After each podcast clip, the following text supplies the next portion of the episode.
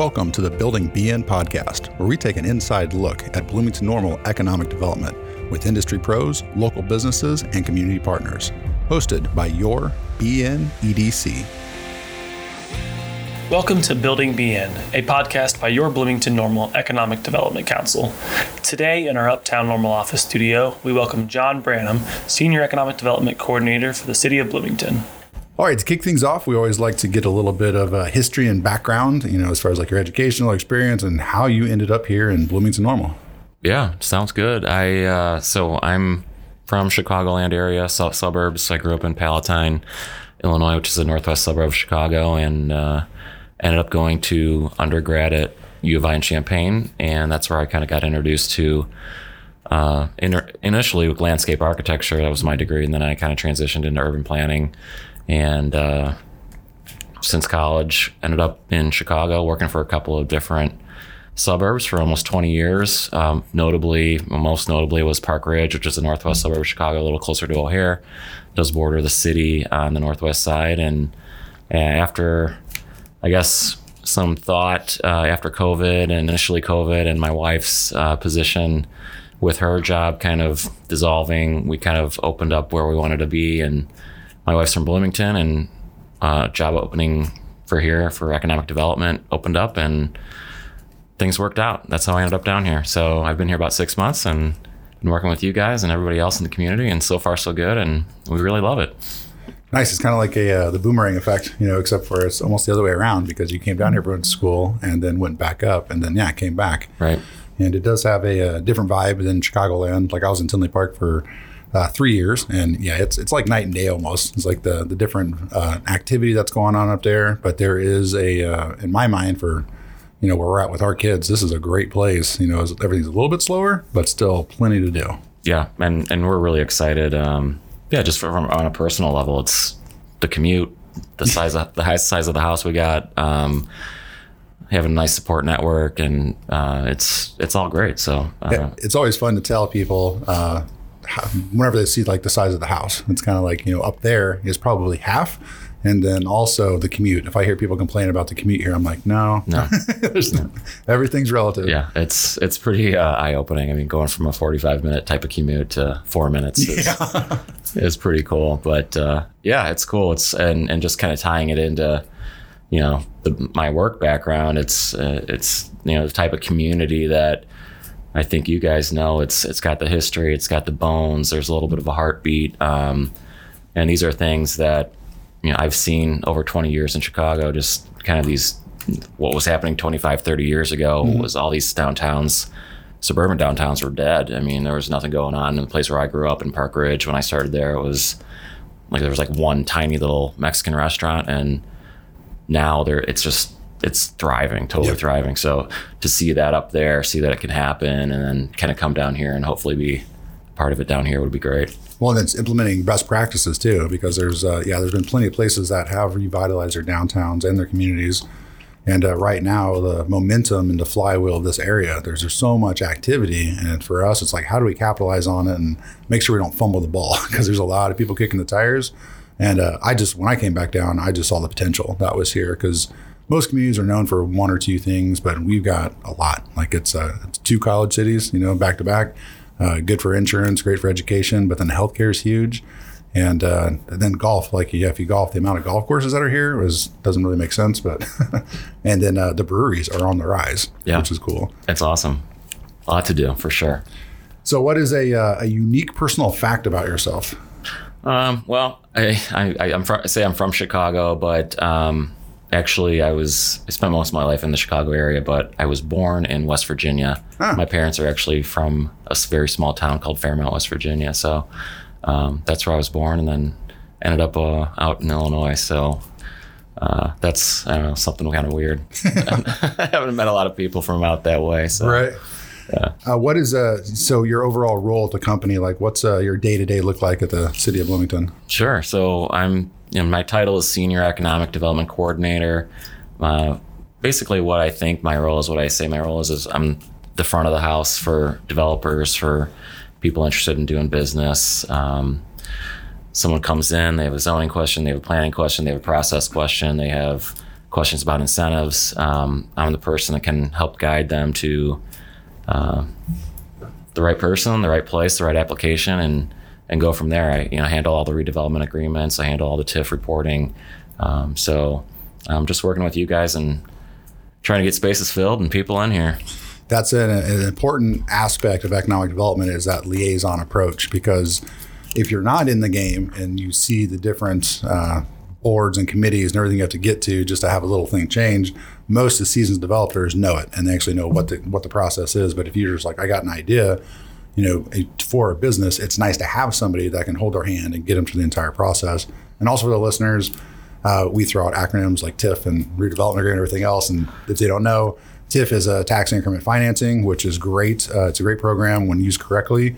And I know that uh, you guys manage those. The town's got theirs. I think even some of the smaller communities mm-hmm. have their own TIFs as well. Uh, but the concept of a TIF is that you know whenever it's created, your assessment's locked in at one rate, and then whenever the uh, property taxes go up, that goes into a separate fund that you can use um, in redevelopment agreements to give back to a developer or to invest back into that zone itself. Um, redevelopment agreements are super important because it actually sets some rules. Um, so we've got a couple in place now. Um, I know you guys do with the retail side, but our biggest ones, um, just overall development agreements, are with Brandt and um, Rivian, of course, which are held to audits. And I think some of the the best ones I've seen that you guys have is that shopping center, what where Dick's is at. Mm-hmm. Yeah, that's a yep. that's got a ton of great retail in there. Yep, that's one of our big ones. Um, it's called the Empire Street TIF District, and we're able to attract Dick's and uh, some other some other bigger type retailers over there. I think DSW is over there. Home and, uh, Goods. Uh, yep. My so, wife's uh, one of her go tos. oh yeah. Oh yeah. So uh, yeah, that and then uh, we've got a couple other ones that are a little bit underperforming, but uh, hoping to get some some action in there. One is another one's located over by the Coliseum, the downtown. Um, and then the other one is actually on Washington Street. Um, that's just west of what we call the old Bloomington High School that has that recently was redeveloped into a senior yeah. affordable housing development. So that you know that was one thing we're hoping to kick off uh, going a little bit west of there in the future with some more rede- redevelopment stuff. Do you know how old those TIFs are? That's I'd say both of them are about five, six years old. Okay, so not yep. that old. So not too bad. A lot um, of potential then. Yeah, we'll see. Very cool. Um, so, yeah, this is the only part where actually the history of the background of the city, but we're not going to quiz you on that because, yeah, I think today that um, even Stephanie had mentioned like the, the hit, like the behind the name of Bloomington was it was like Blooming Town, and then somehow they combined them together. Somebody might have to fact check me on that one. I don't know. Yeah, but that's what she said it was. I know Normals. I think Normal was named after the university. It was actually um, that was the name of the university whenever before it was Illinois State University. So yeah, we won't go into the background of the history of uh, Bloomington itself, but if we could talk a little bit more about downtown, um, because yeah, we spend uh, quite a bit of time down there, especially uh, Coffee Hounds, always a go-to. Oh yeah, um, and I'm a big gamer, so I enjoy going into Red Raccoon. Um, but it seems that there's been uh, quite a bit of activity down there with some new businesses. For sure, um, I got to give credit to our downtown development specialists, uh, Catherine Dunlap and Samantha Malott and uh, they're they're basically in charge of a bunch of stuff downtown, including the farmers market, which brings a lot of people down there, and then hopefully they do other activities, um, which I think totally impacts what's going on downtown. We did a bunch of concerts over the summer, had some um, really good names, and uh, actually in September Wilco was here, yeah. So that was a big one, brought a ton of people downtown. But yeah, the businesses too. I mean, we've got some good restaurants down there. Reality Bites is one of my favorites. Mm-hmm. Rosie's. Um, and you know, like you said, just you know, some of the other stuff like Coffee Hound and Red Raccoon. There's there's some cool places from different places. Another place that just opened up was uh, called Painted Wraith, and it's kind of this an, an oddities type of uh, store. It was pretty cool to go in there like around Halloween and just kind of see all this. I, the only way I can describe it is just this odd stuff. It's just kind of weird antiques and knickknacks, but but kind of cool in the same way. So um, yeah, it's just cool. It's uh, there's a vibe, there's a heartbeat. Um, and we're just trying to help help add to that. Well, the request that we would have, because uh, we talked to quite a bit of our businesses around here, and like the influx of people right now, they want more. They want more of the local flavor. Um, just even trying to get into like Epiphany Farms or Anju Above and Mystic Kitchen, um, it's packed. Like yep. it's crazy how much activity that we're getting um, with everyone coming in. Uh, from all the expansions, or even just Ferrero. I mean, they're they're getting underway, but that's another 50 jobs and Rivian just hit 3,500 jobs, and it's like okay, we're going to need more restaurants. um, but just duplicating what we already got, because like you said, some of the stuff Reality Bites is phenomenal. Um, so to see some of that investment continue in downtown, I think will be huge because we're all about you know infill first before you continue the sprawl because yeah. you know cost benefit analysis will show put your money into the heart. Couldn't agree more.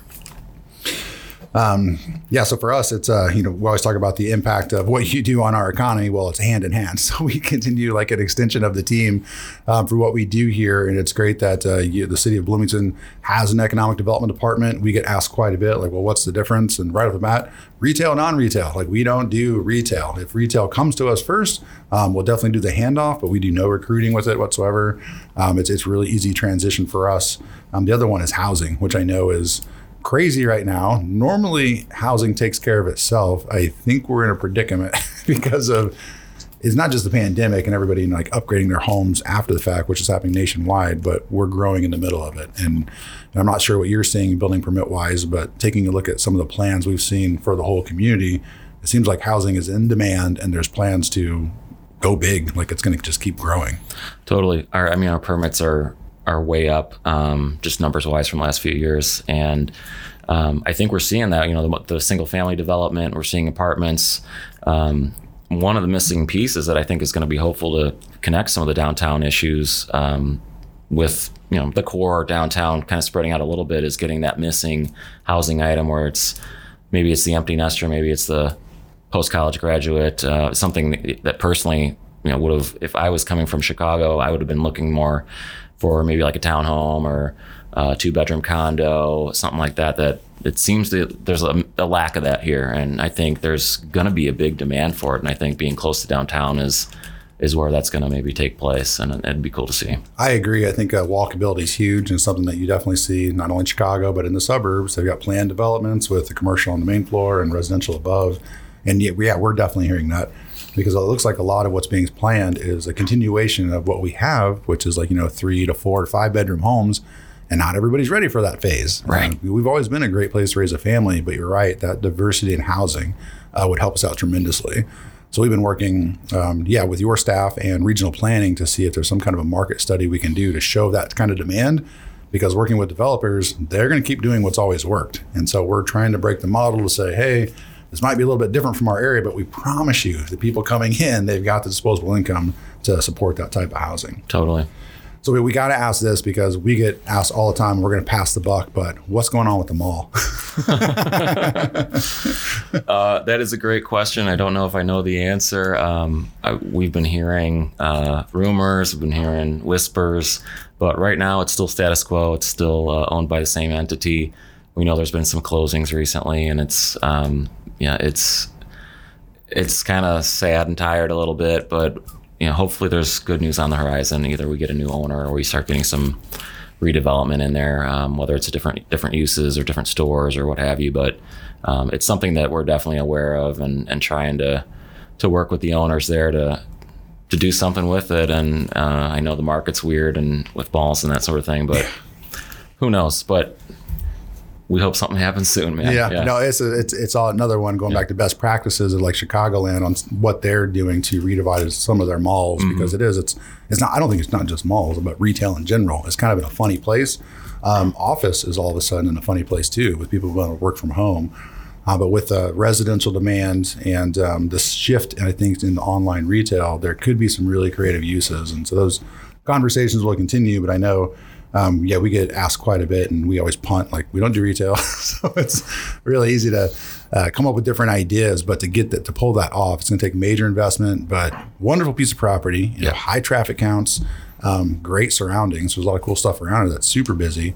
But finding somebody not only that can pull it off, but that we can prove the demands there. I think that's the big, biggest challenge right now. Is uh, yeah, we keep building the same houses because that's what's worked, but if you look at what's going on home value wise, like people are selling their houses um, thirty to fifty thousand over what they were in December, and um, all of a sudden, like the demand is it's going to the point where people are buying stuff sight unseen, like flipping the same day it's listed. Yeah, that's crazy. It's I mean, we I know people that are you know some colleagues that are looking for houses right now and it's it's just been a battle and yeah. uh, it's it's crazy but you know it feels like with the mall and and even some of the downtown development stuff it it feels like you know the momentum is there. It's just any day now, any day now. It feels like something's going to happen. I know something will happen, and you know when that is, it's just a matter of time. But Yeah, no, we can Yeah. definitely like anecdotally the demand is there. We can tell people, we can go by the hotels and see people living there instead of at homes.